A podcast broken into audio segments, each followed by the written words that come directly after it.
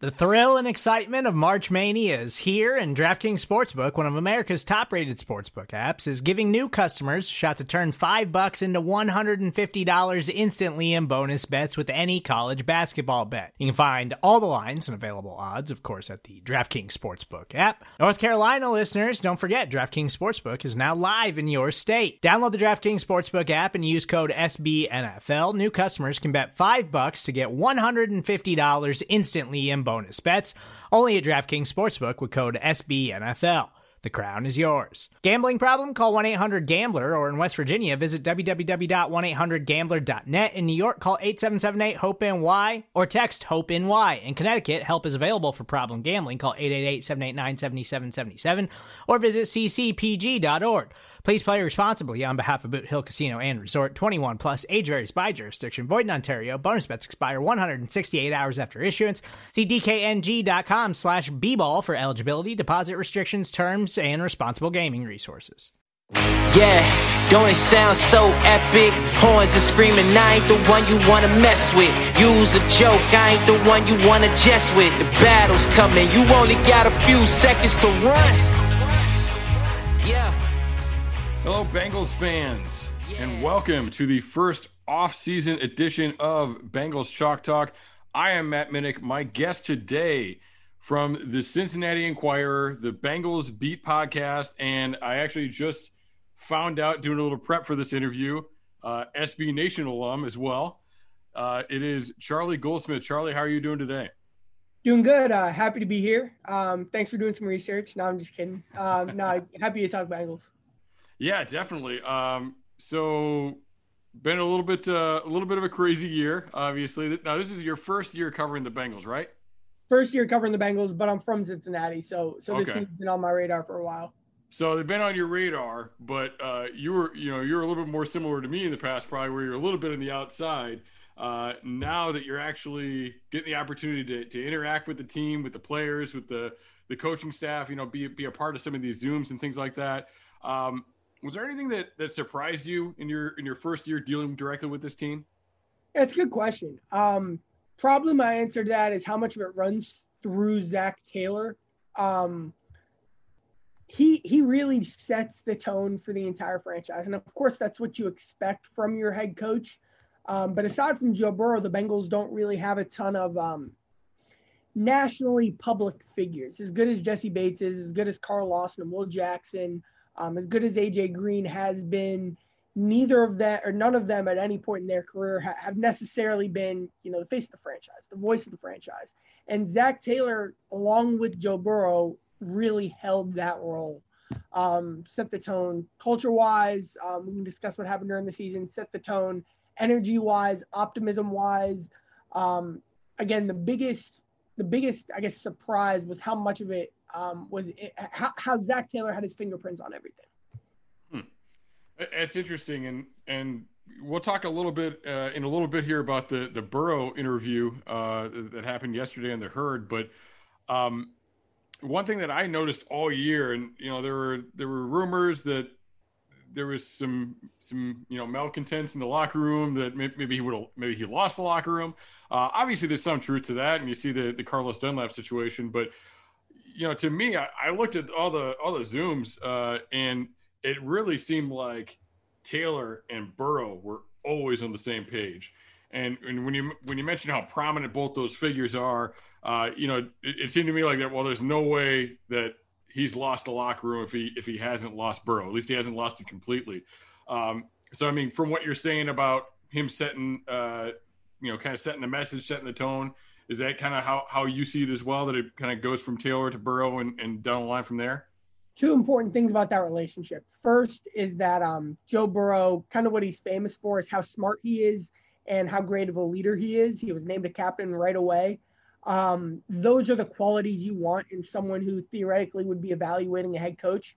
So him saying and supporting Zach Taylor the way he has carries more weight than, than almost any other quarterback's opinion, because of the ways Joe Burrow understands both football and leadership. I think he's the most important and most relevant opinion on Zach Taylor, and it's not even close. So when you take that into consideration, you look at the fact that really the core of that offense are strong believers in Burrow, and that a lot of the young defenders who theoretically would be the core pieces on the next good Bengals team feel the same way. You see the track towards, I guess, the ideal situation where you don't have upset players in the locker room. I think you saw enough positives there, leading from Burrow and then resonating across most of the rest of the core of the team, that that you saw some really good things in how the players viewed Zach Taylor. So I mentioned the Burrow interview. He appeared on the Herd yesterday, talked about a lot of things from his experience at Ohio State, fighting back from not being able to get on the field right away, and kind of his attitude about that whole situation. He talked about his rehab outlook. He talked about his rookie year. What stood out to you in that interview? What were some kind of key takeaways that you took from that discussion? I'll tell you what my favorite part was. My favorite part was when he talked about that Colts play and specifically how he started it. He said, like, I say this all the time, or I've said this before, but, and then he talked about what he saw from the linebackers on that game clinching interception he threw. So clearly these are things he's replaying in his head and thinking back over. Football is very clearly on the front of his mind. So of course that's always been something we knew about Joe Burrow, but we haven't heard from him in 2 months. And it was kind of fun to be reminded of just some of the ways that he's different. Of course, there was the news from it, which is Burrow saying, I'll see you next year. I'll be back. And the smirk, the look on his face when he said it, like that was the best part. It was like, oh, he means it. He's not messing around. It was the sister moment to in August or September when Joe Daneman from, I think, Fox 19 asked him, you feel nervous, and are you surprised you're not nervous? And he said, I've never been nervous. It's me we're talking about. So he said something like that. Yeah. It was the sister moment to that. And arguably a moment like that is bigger than beating the Steelers on Monday night. When you hear Joe Burrow talk about the Bengals and the coaching staff and the momentum and the culture and the opportunity the way that he did, I mean, that's what you sign up for when you get a rookie quarterback like that. You make that move. You build that, so you can be in a position that Joe Burrow kind of showed he believes the Bengals are in. Now they have to back it up with wins. The Bengals have a problem with that. And we can talk about, trajectory and my read on the situation in a bit. But, of course, they have to back it up. But for a quarterback coming off a serious knee injury, that's as good of a response as I could even imagine hearing. Yeah, definitely. And I had the same thought back to that previous interview, the – Anything in my history ever tell you that I'm nervous? Well, there's your answer. It was like it wasn't quite cockiness. It was right at that swag level. You know what I mean? It was right at that right at that confidence swag level, and obviously that is what you need in that guy. I really like too about talking about the Colts play. So we've got Zach Taylor, and Zach Taylor, I mean, you got him off the McVay tree. You're expecting McVay. And I think what we've seen is a very, very stoic leader who has a lot of faith in what he's putting in, and isn't going to be turned away because of adversity, isn't going to take a sharp course, believes in what's going on. But we haven't seen the McVay mind.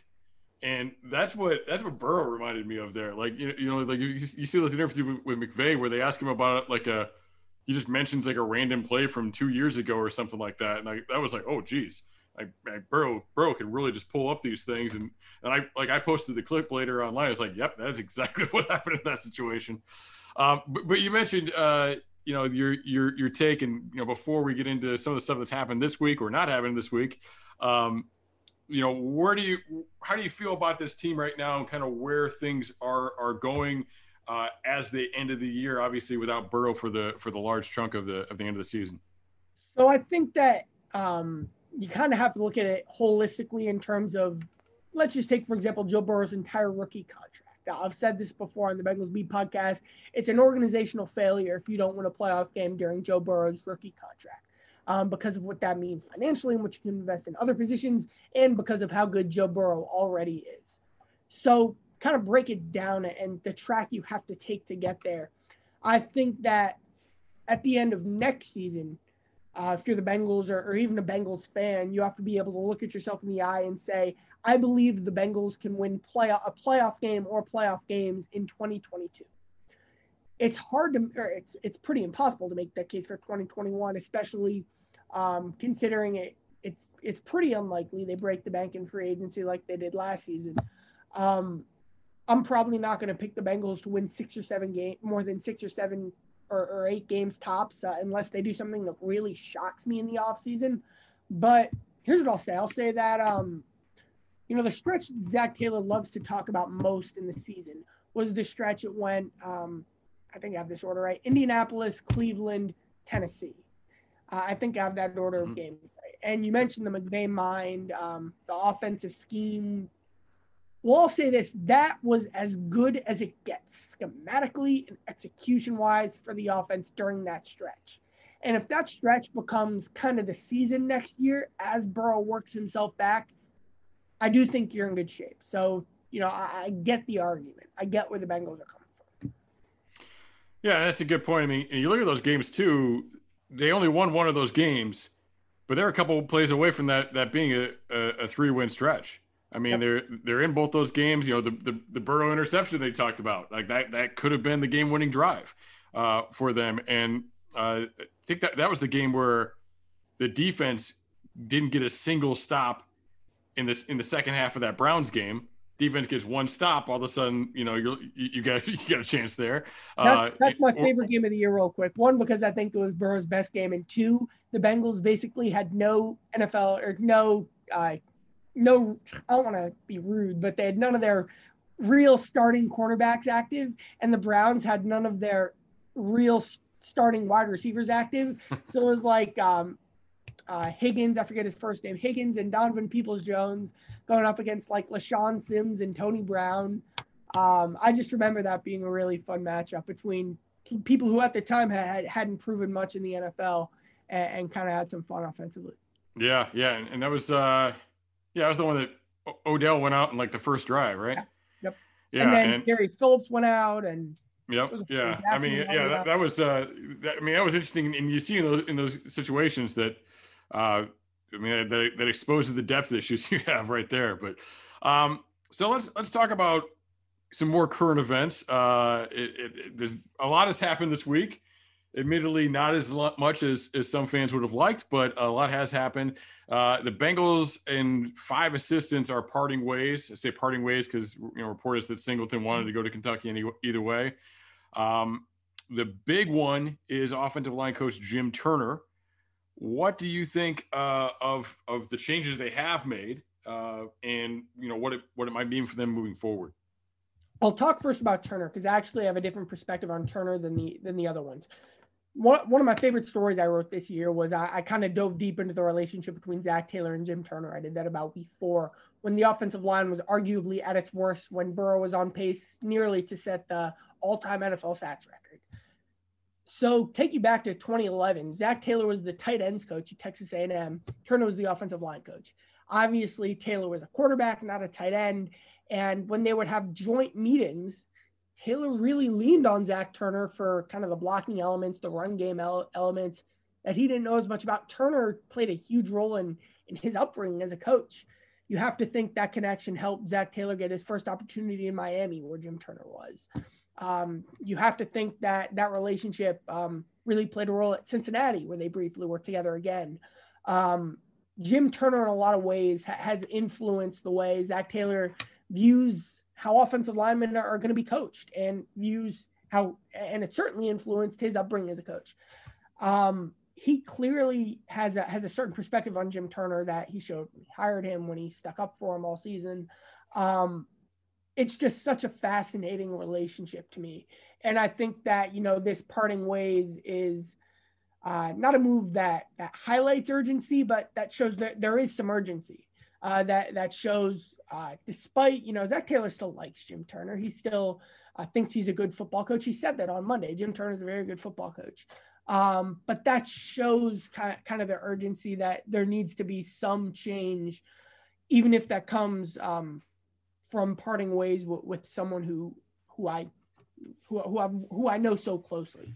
So that's my perspective on Turner. I kind of have different thoughts on the other coaches, but that's just such a unique relationship. That's a good point. And I started off coaching as a tight ends coach. And so I was the tight ends GA at South Dakota State. Mm-hmm. And the offensive line coach was a guy named Luke Meadows. And basically, like, the tight ends coach, you're kind of a babysitter. Like, because you're either working double team blocks with the tackles, or you're off with the quarterbacks and the receivers running routes. So you're kind of like, you're around a lot of other coaches, and especially with his background as a quarterback, you can see where you're gonna lean on that guy. I actually this year looking at draft prospects, I absolutely loved Hakeem Adeniji. His O-line coach is the guy I worked for at South Dakota State all those years ago. I called him up and I was like, hey, is this guy really as good as I think, or do I just like him because he does all the technique things that I think are important because you taught me? But yeah, so I could definitely see where that would tie in, especially as a quarterback that probably didn't spend a lot of time thinking about that stuff. So, I mean, you can make an argument that the O-line coach is just as important as a coordinator in today's NFL. In college, they often call the offensive line coach the run game coordinator now. I mean, that's a trend we're seeing, so I completely agree. That's true. And really, Jim Turner, they didn't call him that, but he was. I mean, the Bengals, they don't like to tell us who's in charge of what, but that is one thing. And I think probably part of the defense of Turner over the last couple of years, they talked about how he designed the run game because he was part of making it better at the end of last year. So, I mean, that's going to be a big one. We've heard a lot of young names, of guys that, who knows if they can handle that role, or if it's going to be more Callahan, or exactly how they're going to juggle all that stuff. But, I mean, they didn't move on from any of the coordinators, any of the actual coordinators. Did that surprise you? So I kind of take it all into consideration, the fact that they kept the coordinators and made multiple changes to position coaches. I don't, and I said this on the Bengals Beat podcast as well, I don't know how to feel about this, and here's why. For example, on our podcast and our coverage, we spent a lot of time talking about kind of the Bengals, some of their issues this season. For example, their inability to protect Joe Burrow, their inability to score in the third quarter, their inability to get big stops, their inability to create a pass rush, et cetera, et cetera, et cetera. And throughout the process, when we asked players about those issues, when we asked coordinators, head coach, and just when we talked about those issues as media members, the names Nick Eason never came up, the names Bob McNell never came up, Jamal Singleton. These are just names we don't hear at all until we get to this point of the season to where they're parting ways. And definitely at each of those positions, there were problems. For example, the lack of production of Carlos Dunlap in Cincinnati was a problem. At wide receiver, the lack of production from AJ Green, and then the whole John Ross situation was a problem. Mm-hmm. The running game, I thought, statistically was one of the worst in the NFL, and really was basically, except for the Jacksonville game and the Pittsburgh game, was a real problem all season. But since I'm not on the practice field, since I'm not as in touch with the interpersonal dynamics between, say, Bob McNell and Bill Callahan and Zach Taylor, I'm not sure who's responsible for what. And that makes moves like this so hard to fix, because, well, you bring in a new wide receivers coach. Well, how confident are we that that's going to change anything? Maybe it's all the change you need. Maybe it doesn't do much at all.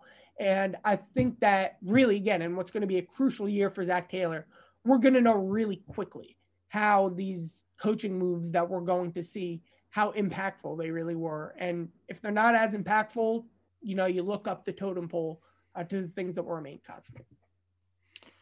Yeah. I mean, that is definitely interesting. And I mean, the biggest issues on the team were the O-line and the D-line. So, the Turner thing makes a lot of sense. And I think we all knew that was the one that was going to happen. I think if one change was going to be made, I think people would have predicted that. Nick Eason, like, it kind of makes sense too.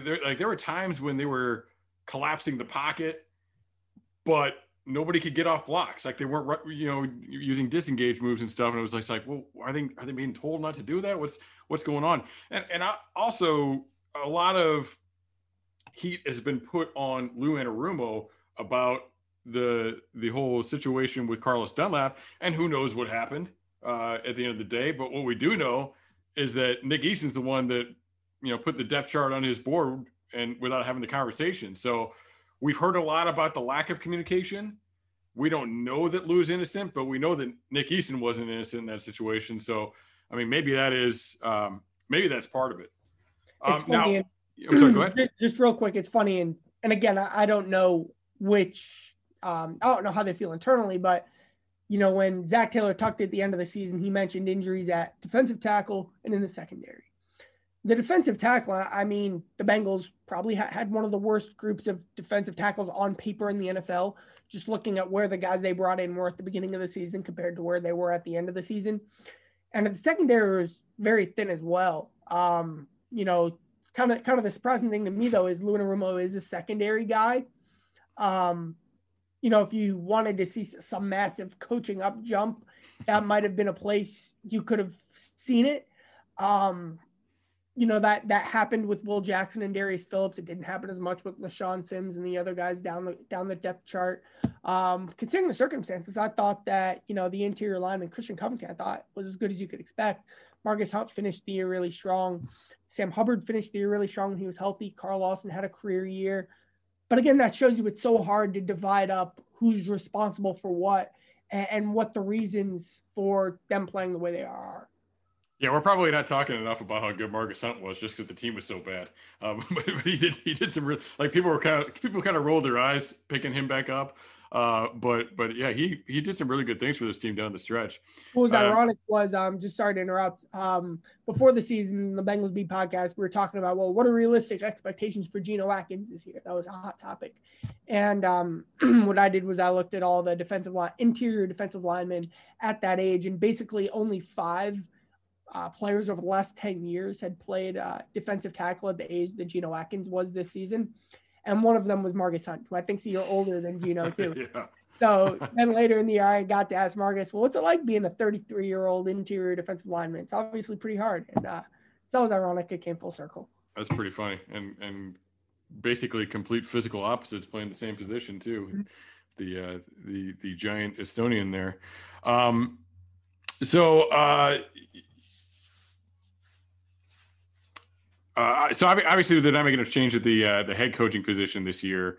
However, I know you're a Northwestern guy, so I feel obliged, as long as I have you here, to ask you about Pat Fitzgerald, who is getting some buzz. He's been linked to the Falcons, the Texans, the Lions. What do you think of Fitzgerald and how he might transition to the NFL? Pat Fitzgerald has been getting NFL looks for about 10 years now. It's a funny story. My favorite story, he's come out and said this. So I believe the CEO of the Packers is Mark Murphy, who went to that job from being the athletic director at Northwestern. And it's pretty well understood that Fitz had an opportunity to take the job when they gave it to Matt LaFleur. And Fitz was sitting at the breakfast table. He asked his sons, think I should go to Green Bay? They said, nope. And he said, okay. And he stayed at Northwestern. His whole life has been Northwestern, one, and two, choosing to stay at Northwestern. I mean, it's pretty clear he'd be a great NFL coach, just because so many NFL teams have been interested in him. I think that in 99% of cases, coaching firms are really smart. And the way that he runs a program, the energy he brings, the leadership mindset he has, it kind of has a more aggressive Zach Taylor almost. Someone who is a little more rah-rah, but still has that businessman-like CEO approach to a program. I think he'll be a great NFL coach, but the question is, does he want to do it? I guess we'll see, but I see him sticking at Northwestern for next year. Yeah, I mean, definitely. I don't know. There's something to be said for, you like what you're doing, you like where you're at, and you're having success, just do it. You know what I mean? And he's a guy, his whole life has been about putting Northwestern on the map. He did it as a player when he led Northwestern to the Rose Bowl. Did as an assistant coach, kind of helping that era in the early 2000s when they really spiked for the first time consistently. Yeah, was that with Randy Walker? Yeah. Yeah. Those are some good teams too. Yeah. And then a great offense. That's a whole different story.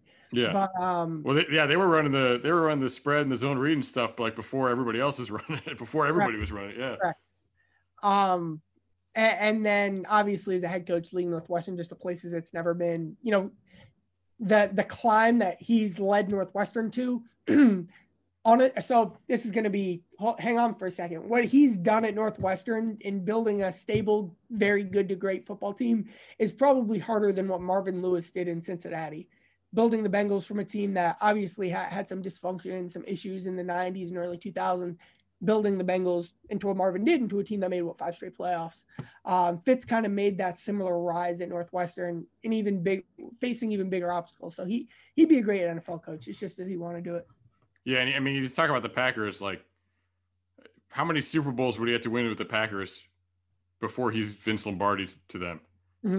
You know what I mean? And he didn't even have to win a national championship ever, and he's Vince Lombardi at Northwestern. You know, like he's got that, you know, that esteem locally. So there's definitely positives to that. So now we talked about like how it's difficult to separate, you know, what's important, whose job is whose. You know, we talk about this, the secondary, the D line, you know, like, look, they weren't getting a pass rush, but they also didn't have a number 2 corner. So, you know, if Trey Waynes is out there, does the pass rush look pretty good? You know, so there's all these factors that come up, and we're facing the same sort of dilemma as you look at free agency. A lot of big names out there. William Jackson, you know, how bad is the secondary without William Jackson? Carl Lawson. Like, do they have any pass rush without Carl Lawson? And I just mentioned those two, but I mean, who do you think should be the top priorities to be retained before free agency starts here? Well, I think the top priority is Jesse Bates. Obviously, that's not a conversation you have until later, mm-hmm. but he makes probably better splash plays than any Bengals defensive player I can remember. I'm probably missing someone, and if so, be angry on Twitter and at me, and I'll apologize. But the way that he saved a Bengals secondary that, as we discussed, really struggled for stretches of the season, kept the Bengals afloat. You don't need me to tell you how good Jesse Bates is. Yeah. After that, here's my read on the situation. You can't go into the draft needing to draft for need. I'm actually diving in right now, and I haven't gone far enough to have a conclusion yet, but I'm exploring what's the hit rate when you splurge in free agency for a tackle versus when you draft a tackle highly. And ironically, just based off where the Bengals are picking in the first round, it's almost even what they would pay an offensive tackle in free agency versus what they would pay an offensive tackle with the third pick. I have it up. Andrew Thomas is picking like 8.1, and probably the most realistic thing, it seems, for the Bengals would to pay an offensive lineman, what, between 8 and 10, maybe go up to 12, but that's not a huge difference from a cap perspective. That's a very small percentage of the cap. Mm-hmm. So again, do they get an early jump on that in free agency, or do they? They have so many needs, they just kind of, even in free agency, have to jump on the best player available. In addition to building the line, they have cap room. They need to build the line and then jump at the best player available. So then in the draft, you're in position to get whoever comes to you. Yeah, they have cap room, and they're probably going to be opening some more up, you know, with the reports about that looks like they're going to be some way mutually parting ways with Geno. You know, that obviously this isn't next year's cap, but they paid AJ Green $18 million last year. I mean, and you know, going off some numbers that I've seen, that AJ's $18 million alone could be enough. It could be close, but could be enough to give Carl Lawson and William Jackson the raises that they're probably going to be looking for. It's wild. The Bengals paid more money to wide receivers this season than any team in the NFL. But a huge chunk of that was AJ Green, who was a third wide receiver this year, who went stretches of games without catches. And another huge chunk of that was John Ross. It's a wild team roster. I'm digging for that story I mentioned. I'm also kind of digging into the structure of the Bengals salary cap and how it compares to other teams. It's fascinating. The Bengals, I think, have the 24th most money invested in the offensive line, which is honestly higher than I thought, because, let me pull it up, because Bobby Hart and, for this past season, Bobby Hart and Trey Hopkins were their highest paid offensive linemen. And neither of them, I know, were in the top 30 at their position. Neither of them was among the highest 30 paid tackles or highest 30 paid interior offensive linemen. I'm not going to pull it because that's in the ballpark we're talking about. Yet, despite the fact that 20 teams paid more for one offensive tackle than the Bengals were paying for both of their offensive tackles combined, the Bengals still, you know, there were still a lot of teams paying less for their offensive line than the Bengals. And that's a big reason because the Bengals are paying what, $10, $11 million a year on centers when you are probably 8 or 9, actually, when you add up Trey Hopkins and Billy Price's contract. That's about the cost collectively of the best center in the NFL. It's pretty close. You know, Finney's making like $3 million too. Like, yeah, and he was never even active. Yeah, yeah. It's wild how the pieces all fit together because again, no one for this past season was making a ton, but they all were kind of making some. And because some of those pieces are under contract, it kind of makes it strange heading into an offseason where they need to invest in the offensive line. So I think you and I are definitely from the same school of thought that, you know, you replace your needs, at least at a minimum level, you replace your needs in free agency. And then, you know, like the top three tackles go in the top 4 picks for some unknown reason. Like you're not all of a sudden jumping on a guy that probably should be taken in the mid teens. So we're definitely on the same page with that. Now you said they've got money. You know, we know that they have some ability to free up some money as well. I mean, they spent a ton of money on the defense last year. I mean, you think there's any chance we see something similar this year, you know, particularly with going after offensive line?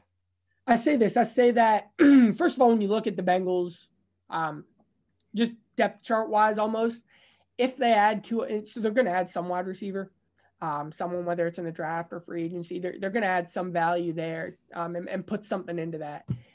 So take that aside. If the Bengals then can add a really good starting guard and a really good starting tackle, the Bengals will have made high investments into every position on the offense. And from a team building perspective, that's kind of what you want. You want guys that you believe in organizationally at every position. So they're close. And my opinion is that why not just go out and have a top 10, top 5 offensive line in the NFL?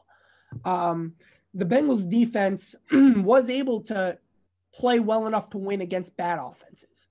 And they did that with the pieces at the interior defensive line, at linebacker, you could argue, and then in the secondary, so some lowly paid guys across those positions.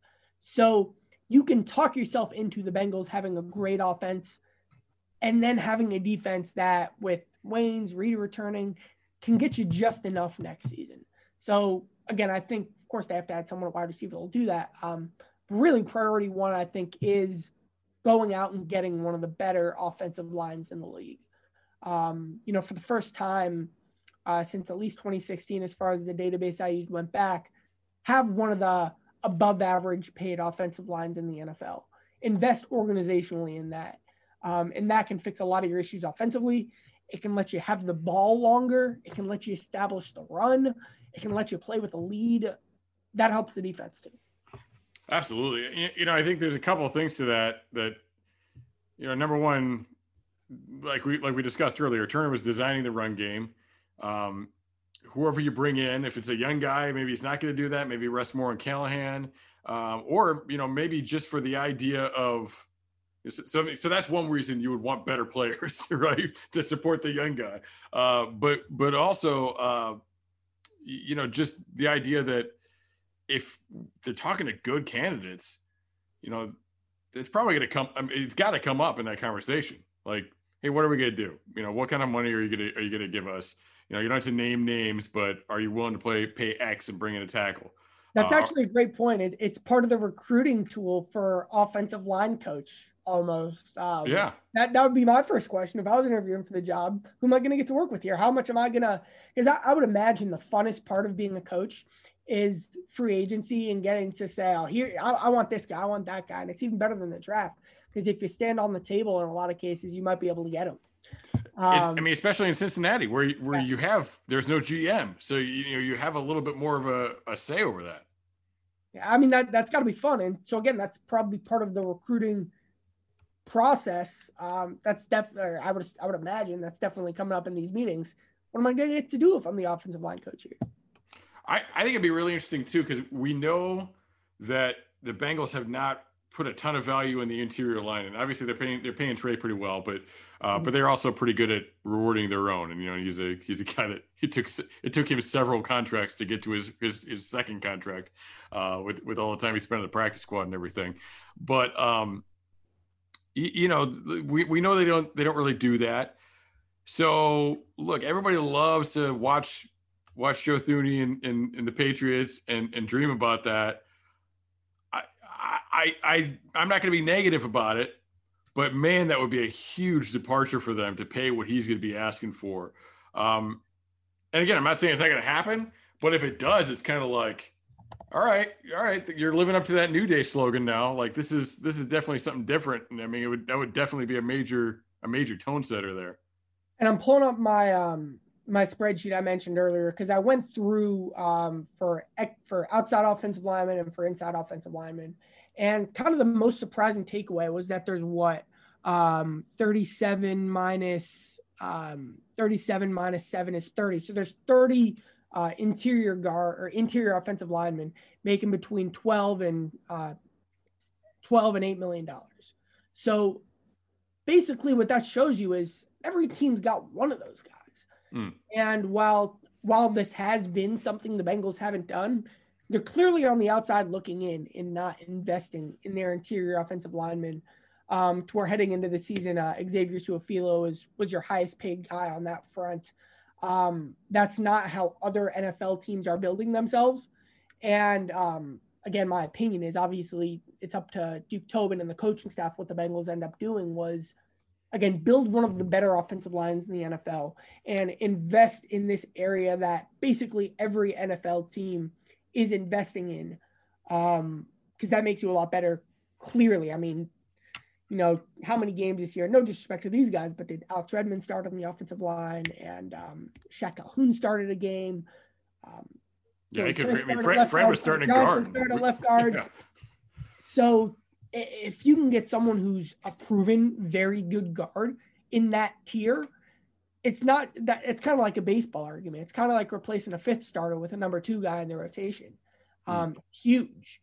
And I don't know why you don't make that jump, because that would clearly do so much for the offense. And I hear people mentioning Suafilo as like somebody that's making too much. He's not making that much. Like, he's making a lot for the Bengals, but he's not making that much. So, I mean, you know, you mentioned, getting rid of a fifth starter for a two. Like, to me, it's the same sort of thing where it's like, all right, well, we don't need to cut that guy because we know they're going to get banged up, and we don't want it to shuffle things around. And you know, that was a guy, you know, the previous year, Suafilo came in and played very well for the Cowboys for 5 games when they needed him. He wasn't starting at the beginning of the year, but, you know, we definitely need to maintain that depth, because we know that's been a problem for this team as seasons go on. I mean, of course, you know, I was joking with a couple other Bengals media members. B.J. Finney probably would have started against Tennessee had he been eligible because of COVID protocols. Remember, the Bengals make that trade before that game. Their entire offensive line goes out. That was the game Shaq Calhoun started and then got replaced by Quentin Spain, who they signed 2 days before. And Michael was Michael Jordan sick that morning, but not with COVID? Yeah. Yes, Michael Jordan was sick that morning. And he was the last one, yeah. And B.J. Finney was on the Bengals. He just wasn't available because he was flying and in quarantining after coming in from Seattle. So, you know, obviously B.J. Finney by the end of the season wasn't ranking too highly in the organizational depth chart on the interior for the interior offensive line. Mm-hmm. So, again, that, you know, Keaton Sutherland was active a lot of games this year. If you can go into next season with Michael Jordan and Fred Johnson as your 8th and 9 guys or your 7th and 8th guys, that's the kind of things that's the kind of depth that teams with good offensive lines have. Absolutely, yeah, absolutely. And now you're building, like, it's not over. Like, Jordan's career isn't over. Like, he's still getting reps. He's still going to get in there. They're going to get hurt. He's going to have to go in there. I'll tell you this. Now, you know, he's the next guy. So that's a lot better than who's the next guy behind him. I'll guarantee you this. If Michael Jordan's with the Bengals this year, I would bet that he starts a game just because something happens to a guard who gets banged up or something. he's the guy that the coaches stood on the table for kind of this offseason when they didn't add a second guard. It was because they believed in him and his potential.